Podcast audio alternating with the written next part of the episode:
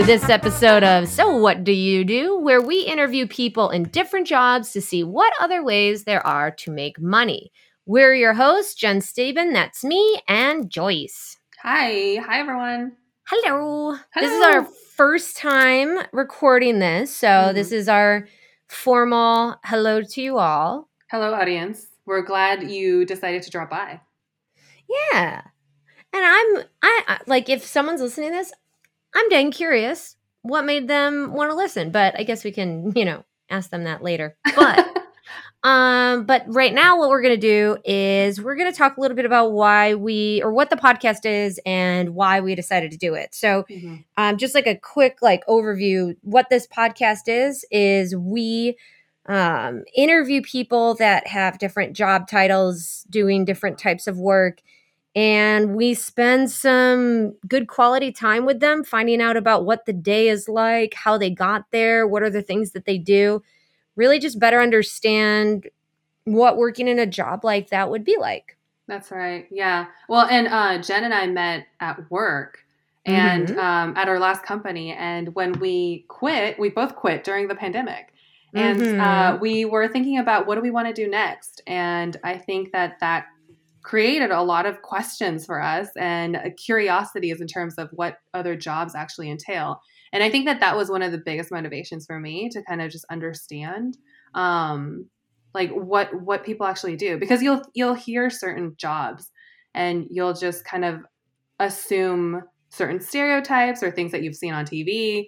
Um, and so I think that digging into that has always been uh, like something that I've wanted to do. Um, what about you, Jen? Yeah, I, I think for me it was more of an existential crisis. Um, that so yeah, we quit, and for a while, my well, my background has been for probably the last like fifteen years has been in customer experience and like customer support at startups, and my dream was I wanted to create a customer experience team from scratch, just kind of like Mhm. learning from all the other teams that I was at, and then you know I did that in New York and I came to LA and I restructured a support team and you know worked in uh, in a really difficult marketplace for Mhm. customer experience. And after quitting, I was kind of like, I don't know if I want to do this anymore. yeah. um, and I'm I, and it was just one of those I had been like, this is my thing. I'm really good at this. Mhm. Um, and really weighing all of the different components of it, like you know, uh, company culture, being responsible for people, being Mhm. responsible for business. I just I I yeah I I, I had a true existential crisis. Um, following it and so that's yeah for me i'm like i want to know more about this uh these other career types like i i um i've been writing more and it's like Mhm, what does mhm. An actual working writer do every Right. single day because it's really hard for me to sometimes motivate and stay on top of things and yeah. you know is that you know a deal breaker for being a writer i don't know that's why we'll eventually interview a writer Absolutely. Yeah, and like like I I love that you call it existential crisis because I think it's very much so. And I think that when I was younger, I thought of existential crises as something that happens only once in your life or like something that like, you know, where where you question everything and then you figure it out and then you move on kind of thing. and then you're good yeah, the and then it never happens. Yeah, it never happens ever again. Um, lo and behold, uh, boys and girls, it happens multiple times in your life because I was actually feeling like this this pause, this moment of reflection, and what do I want to do next is very similar to how I felt coming out of college or Mm. even going into college because I think that that was the first time when people were like, "Well, what do you want to do with your life? What do you want?" And it was like, ah, I don't have anything figured out. I was just told to get good grades, you know? so like I think that when I went to college and I saw people who had such conviction at such a young age, like there were people who were like, I want to be a doctor and I will commit the next 10 years of my life to education and then practicing um, medicine, right? Mhm. And I was just like, how do you even know that? Like, I, like by that point, I hadn't even like I didn't even know how like what my favorite cocktail was, or you know, you know what I mean? Like, yeah there was so the important much. stuff The important stuff. That's right. Like, which frat parties do you want to go to, right? right. Well, I mean, yeah, it's such an insane leap of faith that we ask the youth today to take and such Yeah. an expensive one Oh, to really yeah. decide what you're going to do for the rest of your life. And so many people, I feel like, don't go through that um, and to end up in the career that they went into college with. And Yes. um, and I, so I didn't really go to college. I kind of went to a junior college for a bit, mm-hmm, and then I was, um, I was before I did all of what I, uh, what I've more recently done. I used to be a school portrait photographer, and I was like, I want to do mhm. this for my life.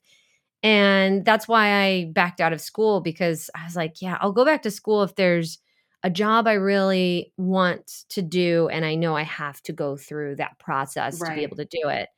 Um, and that bridge I've never had to cross just yet, but I, I'm very, um, I'm very whimsical about college. Like I don't even think about, you know, you know, the parties and whatnot. I'm just like, oh, it's just so nice to go to a library and study. And it's like, I would never, I would never, I would never have the focus to do that. But I think that's can. fascinating though, because like I feel like most people don't have that perspective, like to to actually question, like, okay, why am I doing this?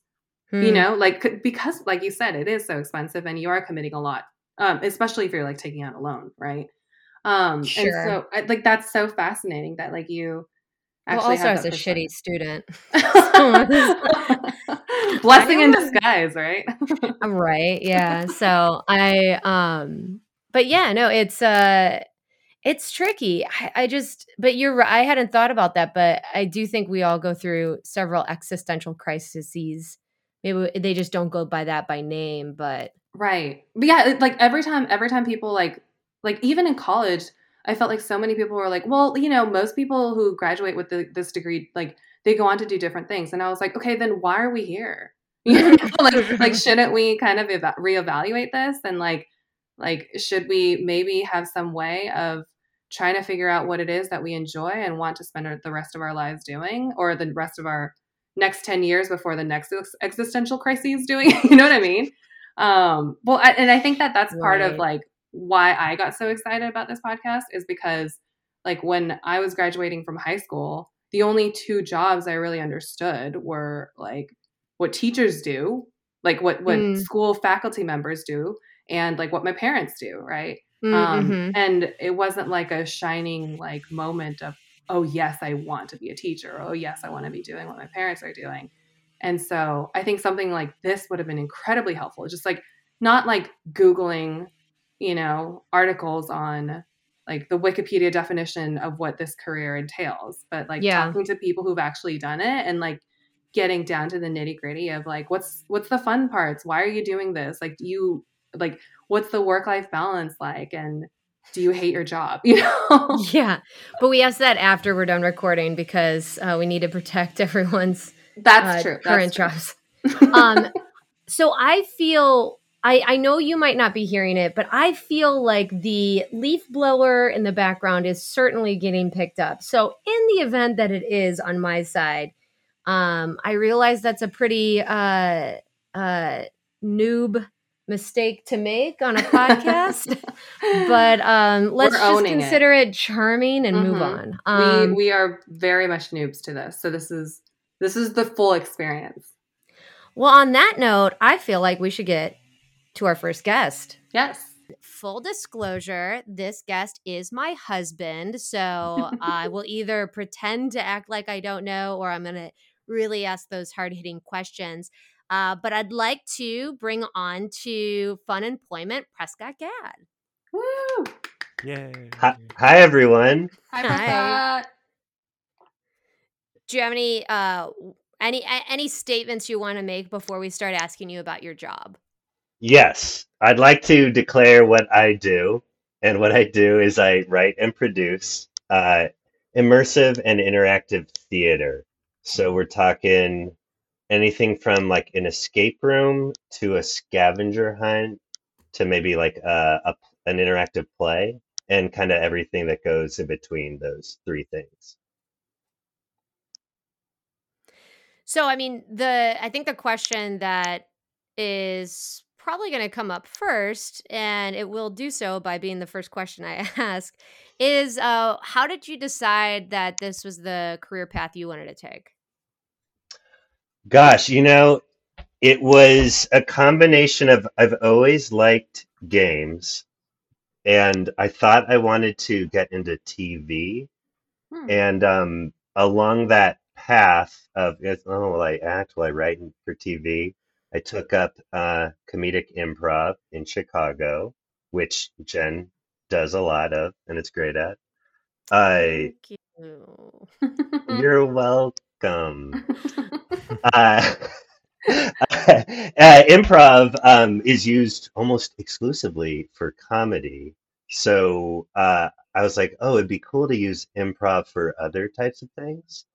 Uh, and Oh. so you can do a show, an interactive show, where instead of the actors trying to make you laugh, maybe they're one's trying to make you laugh, but in the next room you walk into, one is super scary or one is like flirting with you Mhm. and uh you know from there it's like oh th- there's so much fun that could be had and like so many stories that could be told in like new and exciting ways and also it felt like a way less competitive industry so Hmm. i was like oh i could actually make an impact here in a way where like me submitting my spec scripts to malcolm in the middle wouldn't Wait, it's it's the the the immersive theater industry is less competitive than the TV industry, or was it the comedy industry is less competitive than the? oh yeah yeah well but you know both both Mhm. TV and all types of comedy. I mean, they're all just they've been around since like comedy's been around for what thousands of years. Uh, so it's like saturated. So everyone Mm. knows what it should be, and Mm. everyone is trying to do it. Mhm. And I'm like, I, I think I'm pretty good, but at best, I could, you know, I'd be like, oh, I made it through the door, and I I have a job. Whereas I feel like I had new ideas that hadn't been done before for kind of immersive, interactive kind of stuff. So I was like, oh, this is a perfect fit. Like, it's me trying to do this, you know, with like a a worldwide population of like what, 5,000 people versus like the millions trying to get into Hollywood and all that kind of thing. That's so cool. You like found something new. And it's it's just it's really interesting because I actually didn't know much about immersive theater until um escape rooms became like a really big thing. And I think it was that was kind of like a more recent thing for me, especially because it was like meant as like a team building kind of activity for a lot of companies. Um, but bef- like, how did you get into immersive theater even before that? Because I think the this boom of uh, the the escape rooms was actually more recent. Yes, it is. So it, it was in Chicago in around 2009, I think, 2010. Um, and uh, I had not heard of the words immersive theater or escape room at that time. I'm sure they definitely existed, but um, I came up with this idea for an, I called it a uh, interactive haunted house. Oh, Um, And I was like, yeah, I'll make an interactive haunted house, and you have to like solve clues to get through from room to room. And like, and then I'd say uh, before we opened, I heard about the first escape room I'd ever heard of. uh-huh. And I was like, oh, that sounds really cool. And I, I went to it. I was like, oh, this is much easier. You know, you just have one person that makes sure you don't break any things and you, you know, solve puzzles. And and back then it wasn't as uh, it wasn't as like fully developed a concept as it is now. I mean, now you can find really interesting escape rooms with actors and actual true themes, not Mhm. just like you're you're solving random puzzles to get out of a, a room. Mhm. Um, so yeah, I um I had seen Gen Zers love this movie, What Women Want. Am I right? Brandon, is Do that people true? know- Uh, I have not. So Brandon, the, the concept for this movie was Mel Gibson, pre-canceled Mel Gibson, got the ability to um, read all women's minds, and it's like a romantic comedy. Probably hasn't aged well, but I was like, oh, that'd be a really interesting experience to read people's minds. I. So I came up with this interactive haunted house where in you you go room to room and in each room there's one actor you can see and then there's one actor you can't see whispering into a microphone the inner monologue of the actor you can see. Oh, whoa. So, and the actor, you know, in quotes, doesn't know you're reading their mind. right. So then you're real, it feels very powerful because they can lie to you and you know they're lying to you and you can manipulate them and then use th- their thoughts to basically advance to the next room. It So I, that, it was such a good freaking show. I wait. Can I? w- Would you be opposed to me bringing up any of the specific rooms? I don't know if you're going to relaunch it, and I don't want to like ruin it. please, please, Jen. Okay, so one of my favorite rooms because I would go through it as a tester. So you get used to it. And when you first walk into the experience, there's this dumb guy who's like, "I'm the security guard, and you need to have the password to get through." And the per- the improviser that's doing their inner monologue is like, "They'll never guess it's on my hand." And so it, like it ah. kind of introduces you to the concept, but a couple of rooms later, you get shoved into this room and this guy comes at you with like a potato peeler and he's like I'm going to kill you if you're a mind reader. So I need to prove that you're not a mind reader. So, you know, finish this sentence. There once was a little and then the the mind uh the like the inner monologue is like little girl little girl little girl it, like trying to make you only say what their mind is saying to make it uh like make it the proof that you're a mind reader right. so in that room you have to actually change what you're doing and uh and actually say the opposite of that and i just i prescott brings me to uh to interactive escapes and i'm i'm probably i'm a little bit of a snob with them because i just don't like anything that makes makes it feel like it's just like for instagram or it, you don't feel like you're a part of it and i just i absolutely love that part of this uh of that show that is so cool. It sounds so creative.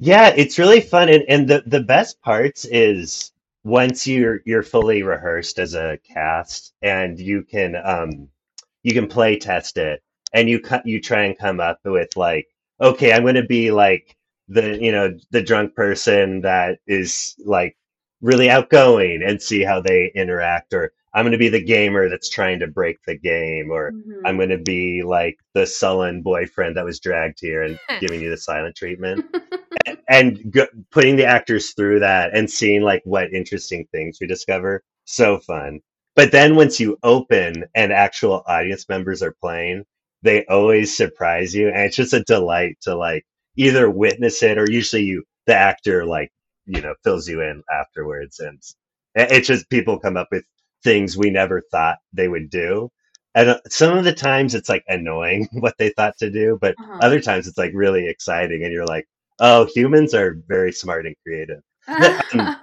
jen was giving the example of like the dumb guard and uh at the beginning you know it's like don't um they'll never guess it's on it's written on my hand you know and so it's, you know we had one uh audience member who somehow got the guard to admit that he loves uh porn and then Uh-huh. they promised they would like um send him a list of like websites that he would love and in exchange for that he was he he like the actor made the choice like i believe my character would give them the code at this point oh my gosh. That is amazing. And did you guys like um adjust based off of like how different like different audience members like interacted with the whole thing or was it just like stick to the script? Oh no yeah we we um we we basically i pretty much always give everyone an outline with maybe some specific lines they definitely need to say Mhm. and then but then it's just so much more fun when they improvise a like genuine moment with someone yeah. um but then you know the the tricky thing is and we i learned from that from this show because this was like my first real one which is you need to have like timers so that the the actor knows like okay i need to wrap up and move them on uh-huh. because what what we would run into was people some actors would vamp for way too long so then in each room prior those actors would have to vamp because you know that it's it, it, we, there wasn't the signal to allow them to progress to the next room yet Right. Because it was still full of people. So Right. it, yeah, it's tricky to jump between like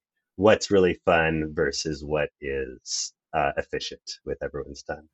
Now This I have so to cool. ask, um, how do I mean, how do you make a career of this? Because I, you know, you know, we kind of we come from the same cloth, which are like creatives, and and that's always the hardest part. I think is to make that jump into doing this as a full time endeavor. So, you know, what what has your experience been with that? Yeah, I mean, I, I you gotta consider, um, you know, I, like in my dream world, I think I would just make my my babies and and put them up as little masterpieces. Um, but uh, it it it helps to kind of have one thing feed off the other. So I could make something like the, the show is called Mind Reader. So I could do something like Mind Reader, not terribly profitable because you have such a high um, actor to audience ratio. You know, it's basically two to one. So that you know, whereas a traditional theater, it's more like uh, one to to fifty, right? Like there's probably like two actors for a, a hundred person crowd or something like that. hmm Um, so, but but you can do that, and you can draw people in, and then someone's like, "Oh man, that was fun. Maybe these guys do, you know, something for my company Christmas party or whatever." And you know, so then we you you do like scavenger hunts and that kind of thing to kind of uh, uh, feed the meter uh, in between kind of the big productions.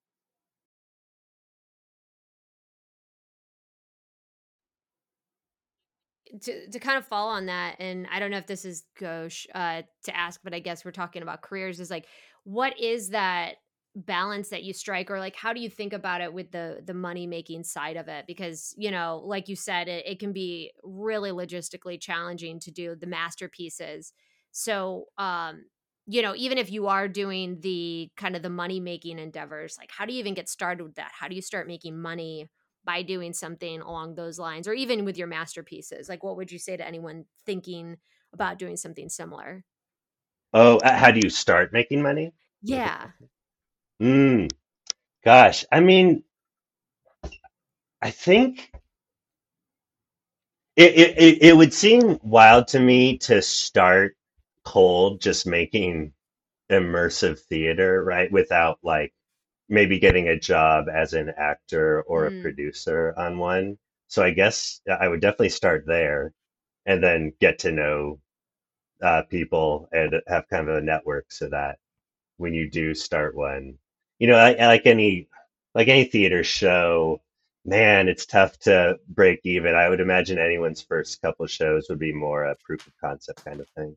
yeah Yeah, that's I think that was um kind of like where I was going to go too is is like how do you find these opportunities? Like is it you someone reaches out to you for like a possible collaboration um or like you, you know co- approaches you or like do you have to like do marketing and like get people to like come to this haunted house? And like what's that balance of like getting clients for or even audience members for this kind of stuff Yeah, well, you know, audience members, that's not too hard. There's just so many sites like Eventbrite, you know, is the big one, ah uh-huh where if you just price it correctly and have a great picture and, you know, it it has a good, exciting description, you'll you'll sell a few tickets on there and then you can build steam from there.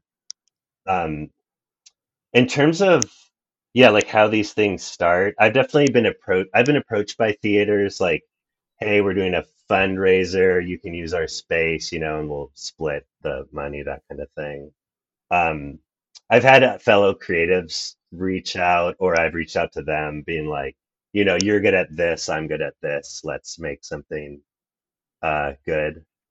Um, I always I had a great collaboration with my friend who kind of he he, he kind of likes to write movies and TV shows where I'm always just thinking of what the most fun experience is. So I'll be like, okay, so then the audience member will have to crack open the safe to, you know, get the uh antidote to the poison they drank earlier or Mhm, whatever. mhm. And then, and my friend was like, "Oh, that, that's not realistic. I don't buy it." And then it's like, "Oh, I don't, I don't care. It's fun, right? Huh. Mhm. Um, but then you know we will we'll spend 30 minutes on it, and then we'll get to a place where we're doing the fun thing, but it's believable, and like that's that's a nice sweet spot, and that's something I always need someone else to help me with getting there. Mm. So then, like, what's your like, what's your process for coming up with this? Because it sounds like, like, I mean, like, correct me if I'm wrong, and I don't know the whole industry lingo, but it like it almost feels like a script where you're writing out like different different lines, different kind of like um, story arcs and things like that. Um, so do you? It sounds like you like to be collaborative, but like, is there like research involved? Like, how do you like? How do you start and like, what's your process for coming up with like a single show? Yeah, yeah. So i- if I'm going cold turkey, it's like, what's that nugget of an interesting thing that excites me?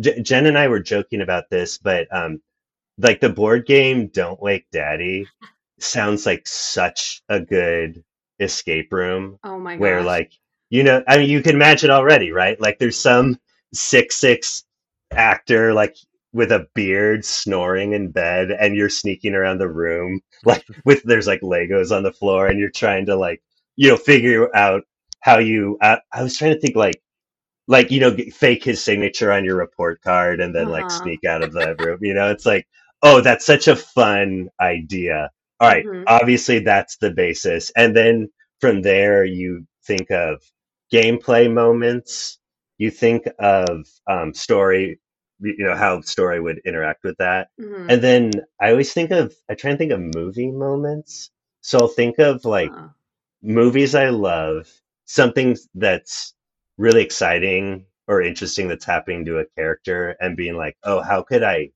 recreate that? That would be so cool. Um, I'm trying to think of an example.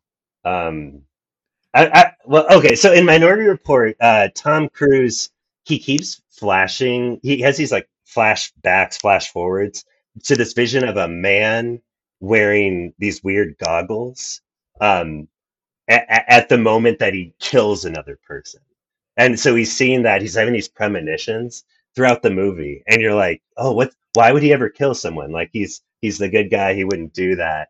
And then at the very end of the movie, like as it's you know reaching the climax, he's uh, climbing this skyscraper, and he sees um, a billboard in the background, and it's of the guy with the glasses. So it was just like you know a model for selling sunglasses or something mhm. but it's a chilling moment where it's like this thing I keep I kept seeing, I didn't know what it meant. It I just saw it for real and things are about to go down. And that, that was like a really chilling, exciting moment. And so I, I I tried to recreate that like for um Jen played this game uh, uh Find the MacGuffin. Oh my Uh, god. It changed my And, and. I I I basically I had hidden something in a iconic building in Chicago and uh, the uh, Google um, satellite view looking above that building, I took that image, um, which is pretty distinctive, and I Uh-huh. made it into a watermark and I put it on every clue. Every And so with it. Oh, yeah. Because there was there was word clues, right? I'm just trying to remember. Um, I mean, I don't know, but the, Yeah. all the clues that I handed out had that watermark on it. Um, and so it, it was like this kind of distinctive little squiggle thing. What does that mean? But uh, it happened to Jen. It happened to a few other players where they're like they know roughly where they should be looking, and so some of them thought, "Oh, I'll look on, you know, on Google Maps satellite view," and then all of a sudden there was that distinctive shape they had been seeing for the past week, and so you know you get that chills moment where oh it's like, gosh! Oh, I figured- I still like cannot get over that moment when that happens. So like just to give you guys the background on MacGuffin, it's teams of four. There's a medic, there's a scientist, and there's two assassins. And each team gets clues. And if an assassin kills another um, team, uh, like someone on another team, that's an assassin, they get one of their clues, and you get them uh, to be killed by having them say the kill word. Uh-huh. And if you kill their scientist, you get all of the team's clues. But if you kill their medic and the medic says the kill word, it actually bounces back to you and you have to get to your own medic before midnight. oh my god. And this was, uh, I, I think it went on for like a week and a half or two weeks. And I like everyone was trying to get each other out. Like a lot of us were working at Groupon, and we were, um, there's this thing in Zendesk called macros. And the way macros work is it will like do like little inserts. So it'll say like, it'll pull the first name from the email address. So a lot of us were playing MacGuffin at Groupon. And so we were sending customer emails with the first name being the kill word. And we're making up fake email addresses. And then we're assigning that ticket to someone else just so they use a macro that auto populates the kill word. And then we're like, yeah, out. But um, I I straight up left my job in the middle of the day. I should have been fired because I'm looking at these clues and all of a sudden I'm like, it's the Harold Washington Library.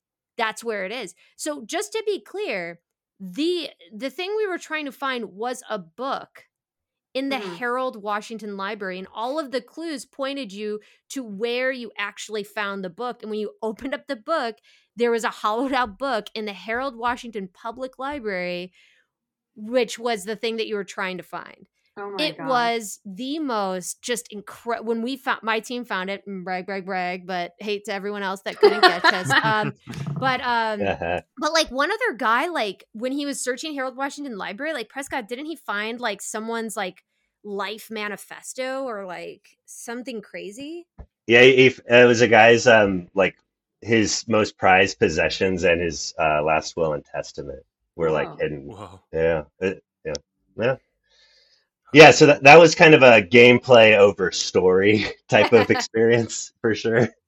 Wow. it was I mean, super fun though Stupid elaborate. Yeah. I mean, how did you said you left it at the library, right? The the book that's hollowed out. Yeah, so I um I looked at you know libraries don't they don't still use the Dewey Decimal System like each library often uses its own system.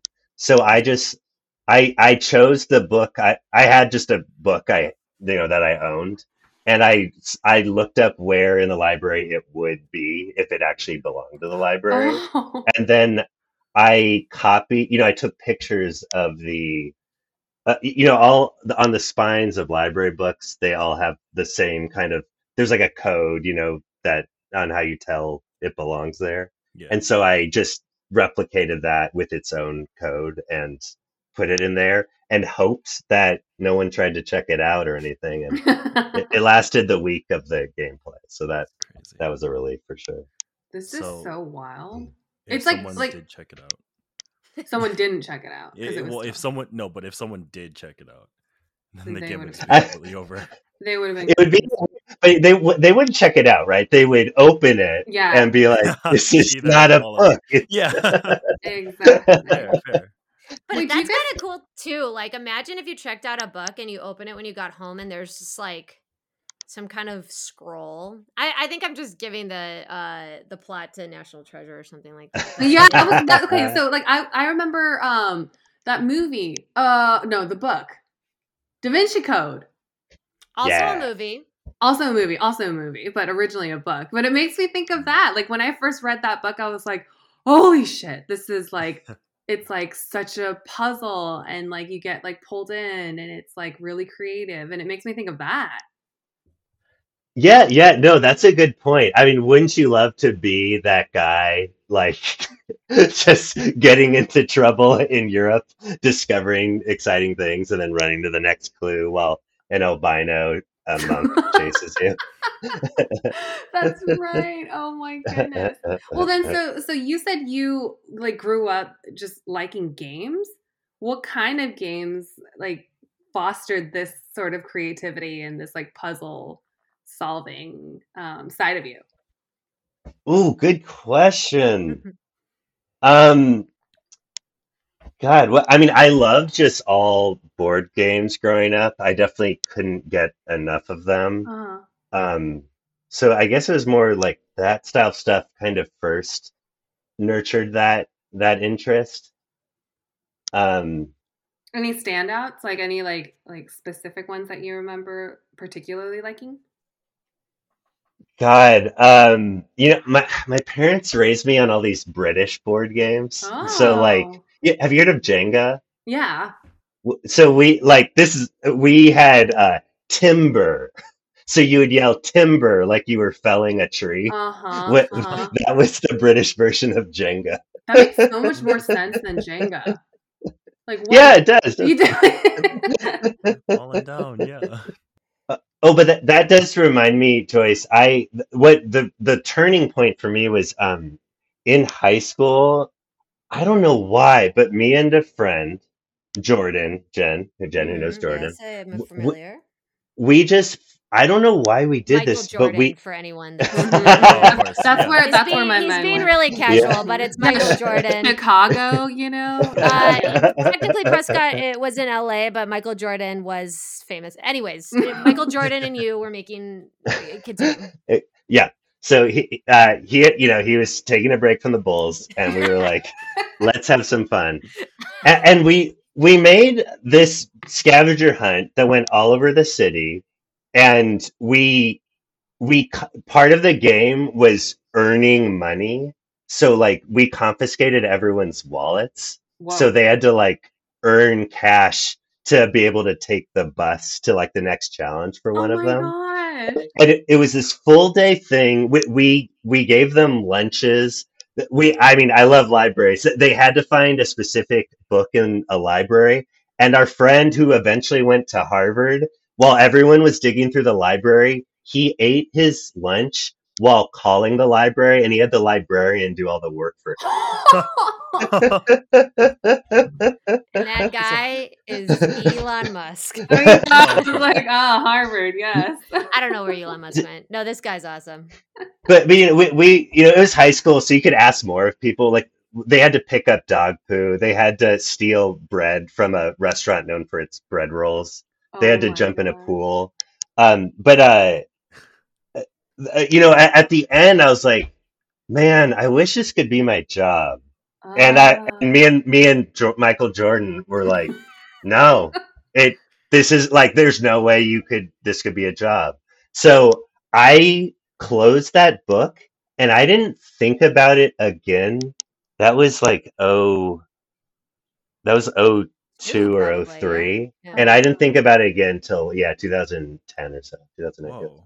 I was his So- muse. That's when he met me. Oh yeah, that's when I met Jen. yeah. You initiated this this yeah brilliance in this the man. artist in No, him. I, I I'm sorry. I don't mean to insert myself in the story, but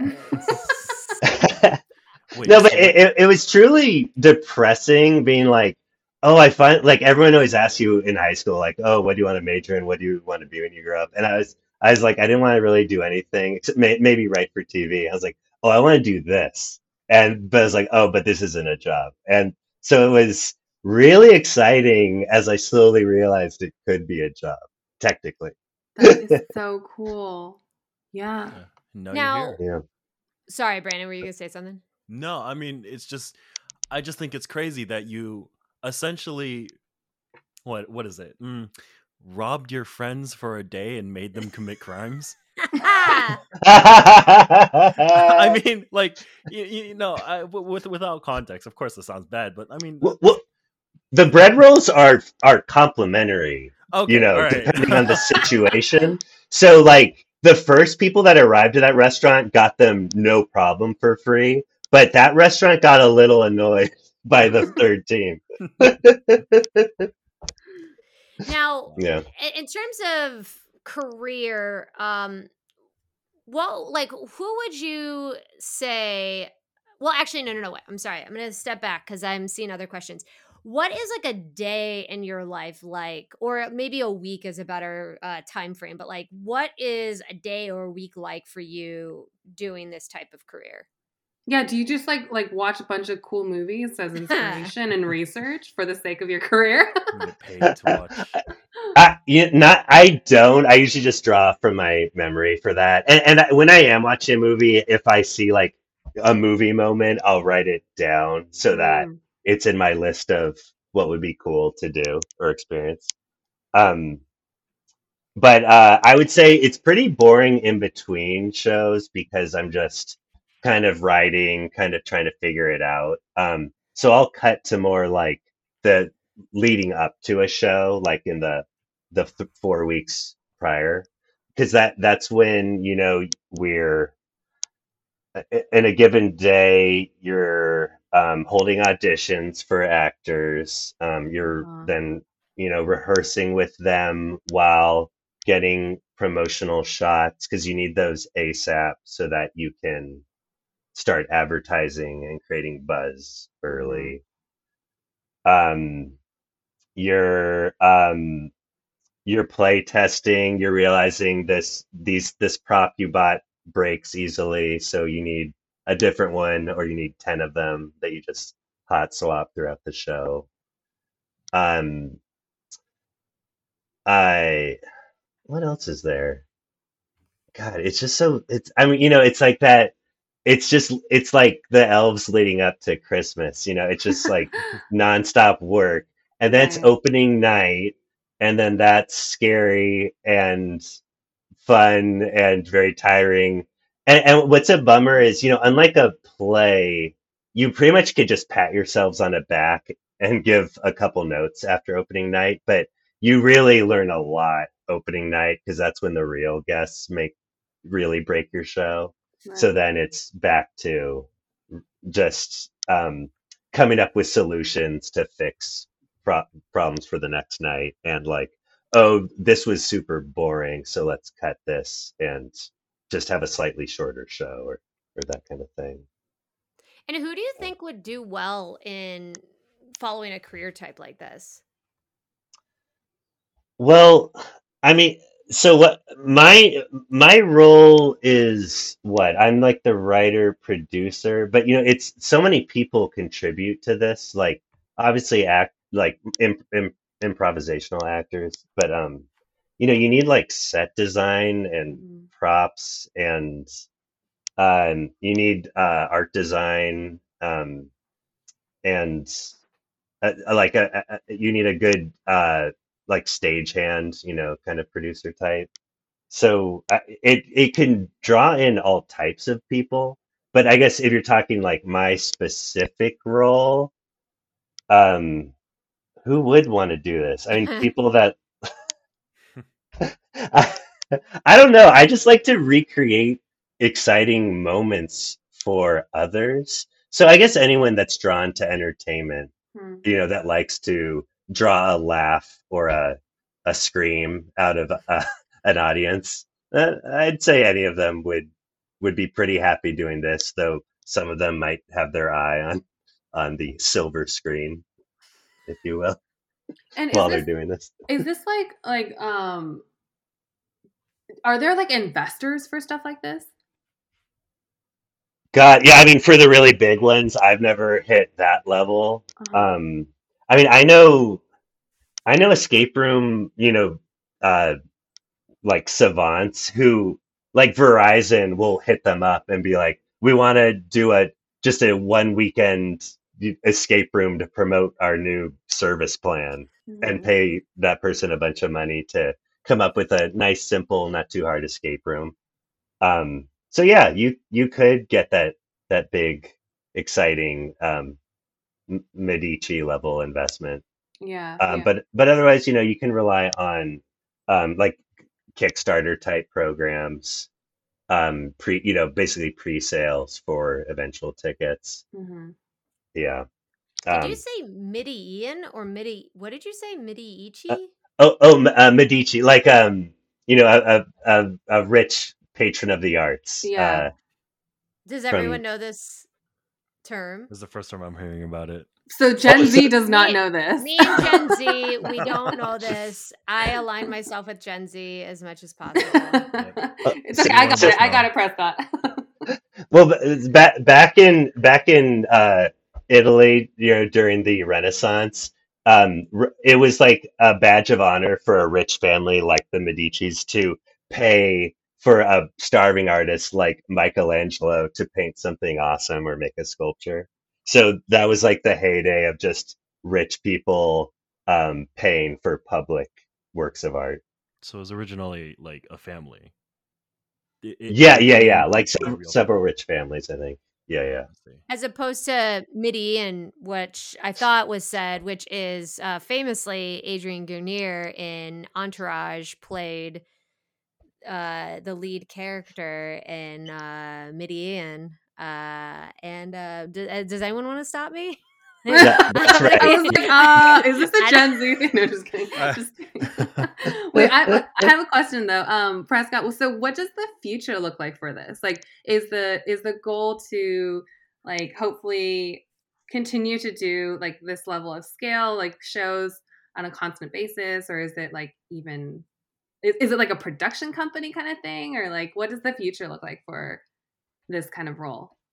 Oh gosh. I mean, well, first of all, it's getting more and more mainstream. So I could, it would be great to someday like have a full-time job making these. Like I Mhm. think that's within the next 10 years or so. Uh, already you could, you can be like an Imagineer and do, uh, uh, you know, pretty similar stuff to this. hmm Um, you know, it's, it's all the, usually the more well-funded it is, the more well-funded it is, the less interactive it is because you need to pump crowds through it quickly. So give them an experience, make it feel interactive, but really, you know, like Jen was saying, it's an Instagram moment or that kind of thing. hmm Um, but hopefully, as it does get more mainstream, you know, it- it'll kind of diversify into more exciting things.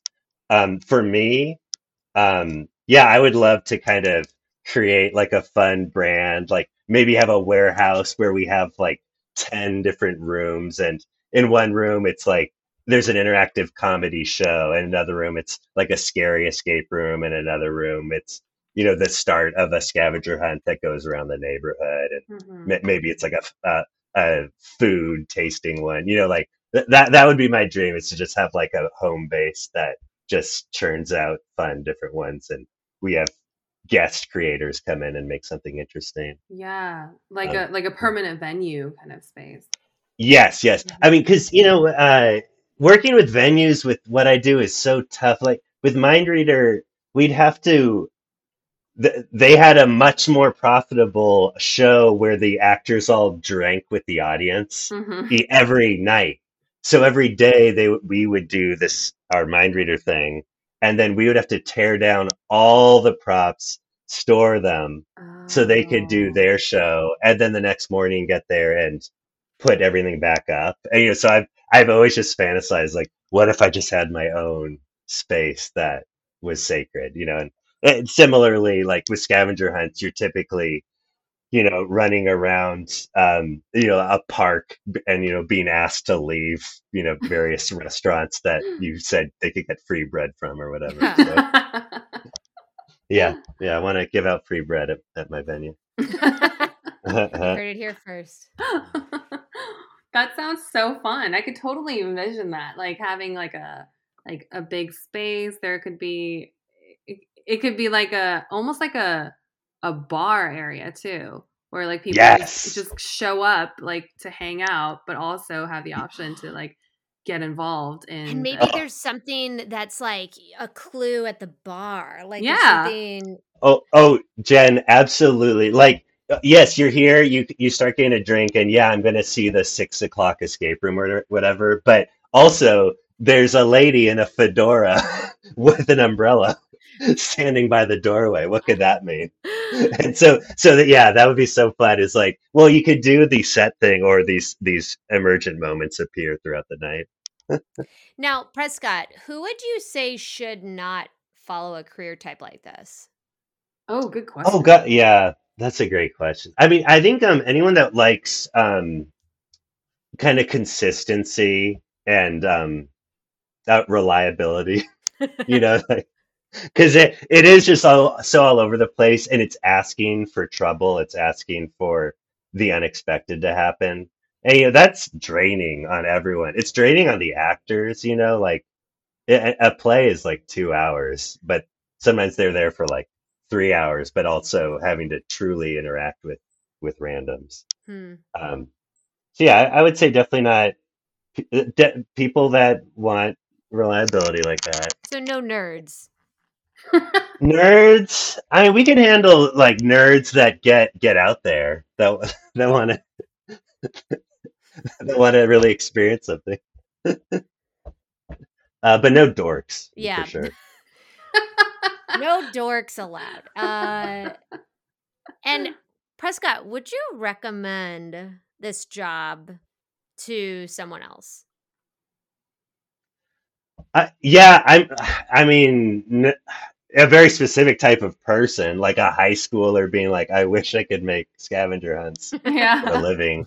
I wouldn't be like, yeah, I wouldn't go up to someone who was like, "Ah, I lost my job." I was like, "Oh, you should write and produce interactive escape rooms," and they'd be like, "But I don't want to do that." Because it seems like one of those jobs where like you have to love it, or you're not going to get very far. Yeah, or or why are you doing it? There's no Yeah. money in it. What what are you doing? Get out of here. So, Prescott, um, we're about gonna wrap with you. Is there any parting words that you have for anyone listening that's curious about this job, or you know, any uh, major announcements you want to make? Oh, you know what? If you're ever in the Boston area, go to Boda Borg. It I it kind of does what I was just describing, um, but a little more automated, a little more uh, physically active, um, less story. But it's a great time, and more people should know about it. How do Boda? Borg, B O D A B O R G. Boda Borg. And you are being paid a million dollars from them to say that? I. It doesn't matter why I said that. Well, if you are in the LA area or probably other areas to come, keep a lookout for Prescott Gadd experiences that will be coming. Uh, I know uh, because I live with him that there's a lot in the works. So please make sure that you are keeping your peepers out for that. Um, but otherwise, Prescott, thank you so much for joining us Yeah, today. thank you. That was so oh, cool. thanks for having me. Thank you. Let's do this again. yes. All We right, could have bye to you. But hey, Brandon and Joyce, hang out. Bye, Prescott. Thank you. Bye. Thank you for coming on. All right. So that is that was Prescott Gadd. That was so cool. I'm I I was saying like I don't know about definitely, but I feel like I this I would not be very good at this job. it's so like you have to be so fucking creative and it's I, like it blows my mind how he just has these ideas and like it's so cool. I'm so impressed by people like that. It's an art. It, Yeah. it- it's like so, like like I asked him, like you know, you have to be driven for this kind of stuff. You have to want this, it to like make a living off of it alone. but it's also like like it, it's almost like he has like another level of perception you know what i mean like there's like Mm. like being able to see those kind of special moments and extract them from movies or like other places and be able to build it into a new experience from scratch is like whoa that's so cool to me Well, I think Yeah. too, it's like it's so hard to both be creative, but also have to have that side of your brain firing that is the business side. yeah That's saying, okay, how how many actors can I pay to how many audience members, and what's the ticket price, and what's the build for the set, and it's, I mean, it's really challenging to be able to balance that and not have that inf- uh, like affect the art.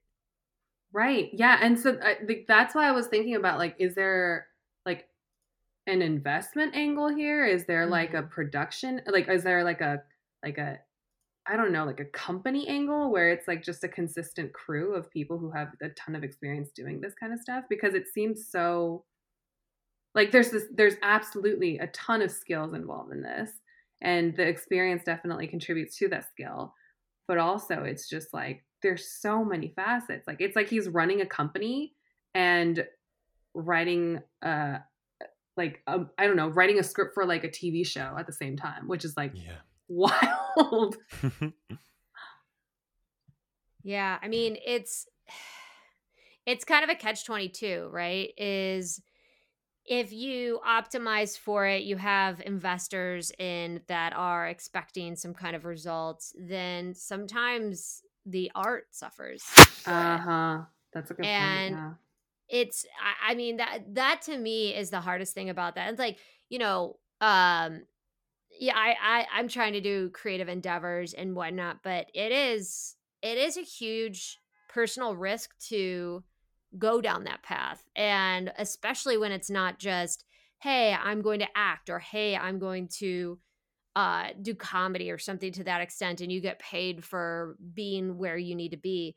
This is an investment. There's a risk to it, and it's it's so vulnerable on so many different levels. Um, Mm. I don't know. It's just it, it stresses me out to think about it.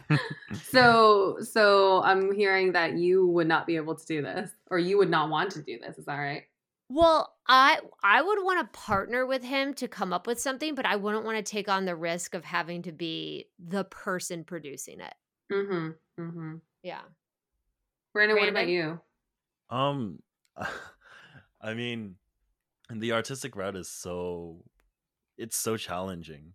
Uh, you never know when you're going to get food on the table next, and it all it's all based off of you know just how you feel that day. Do you want to put something down? Do you want to create something? I feel like that's interesting enough to like get into it, but um, at the same time, I'm not sure if I'm driven enough to do that. Yeah, it has to be like a passion. It sounds like for sure. exactly and if for him like he, i mean he even told us like this is something that he did when he was in high school and That was my favorite like- part. That was my favorite part. Was that that was his like his moment of clarity. Like in high school, he was like, "I love doing this. I wish I could do this like as a job." And then now he's doing it as a job, and it's like, ah, it's so magical. I love it. But like almost a decade went by with him kind of tabling that for a while. Right. Mm-hmm. So I think it's also a good reminder that the things that we once thought we would want to do or we might be able to do are always on the table at any point, really. Mm-hmm. yeah I don't know if I had that moment though. Did you, Jen? Like, were you ever in high school and was like, "Oh my gosh"? I, love always wanted to be an actress. Oh, okay. And I also wanted to be a psychologist. Um, but I was dog shit in high school, so uh, that didn't pan out. But I always thought customer experience was similar to psychology because you kind of had to tap into people's psyches to like figure out why they're so fucking pissed. Uh, but, uh, but no, I like, yeah. I mean, I I had always grown up. I, I'm a Leo, so of course I wanted to be an actress. I Oh went to my like those. John Robert Powers like casting calls, and they're like, "Yeah, we think you're good. Now your parents need to give us five thousand dollars today, and we will get." and I'm like, "Mom, please." They're gonna make me a star, and she's like, "No, you're an idiot "Here I am, 35." Well, oh I mean, my gosh. I- i- it's just you know another story where it's like someone chasing their passion Yeah. it's it, it's Is nice that- to see that because it's like it's like it's not something that I've come across personally.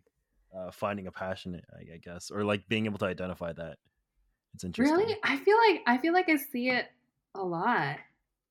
Like it's it's so Oh, I don't know, maybe because you're younger. I don't know. Maybe it is. but, Yeah, like, fucking Gen Z. Yeah. You don't know you don't know anything about life. yeah, I'm a little bit too young for this. I'm, I'm just, We can I'm- talk I'm offline if the up. Gen Z bit is like not setting. No, well with it's you. great. It's great. I well, I it. think it's gonna come up no matter what because Brandon is like the Gen Z rep here, and we Mhm. have to give him shit for it. It? I'm like ten years younger than you guys. Probably. I'm Is that what it 35. Yeah. Okay. You're I- I mean- 12 years younger than me. Twelve. Yeah. So, I mean, like, yeah, this is kind of like the origin story, but like Joyce and I quit our jobs and from the same company and we don't know if what we want to do and uh and then we bring in Brandon who's the youth The youth. and and he and he- you know, it's well, we're all a little similar, right? Shee. I'm doing the thing too to my arm. Shee.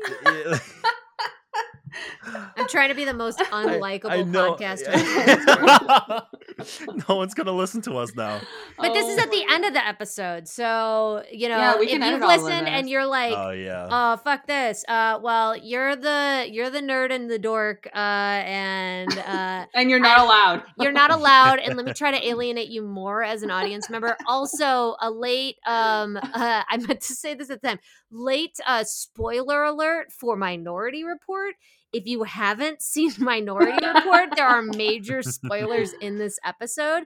Um, but this uh, spoiler is coming at the end of the episode. So yeah, spoiler warning for something that we've already said. Yeah, Yes, exactly. I, I was actually thinking about that too. I was like, eh, it's an old movie. Yeah.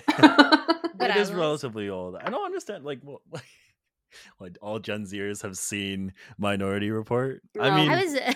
We were just Granted- joking. gra- granted, no, no, because here's the thing: like there are a lot of movies that I haven't seen. So I could say the could have same for myself. I have also not seen a lot of movies. I also have not seen Minority Report. Oh. So you- But you've seen Minority Report, right, Brandon? I um, I think I might have. No, no, Did you you, know what? dream it?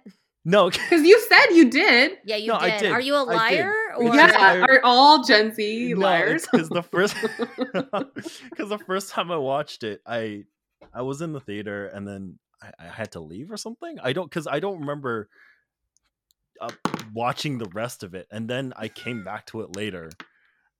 So I got the full experience, but in pieces.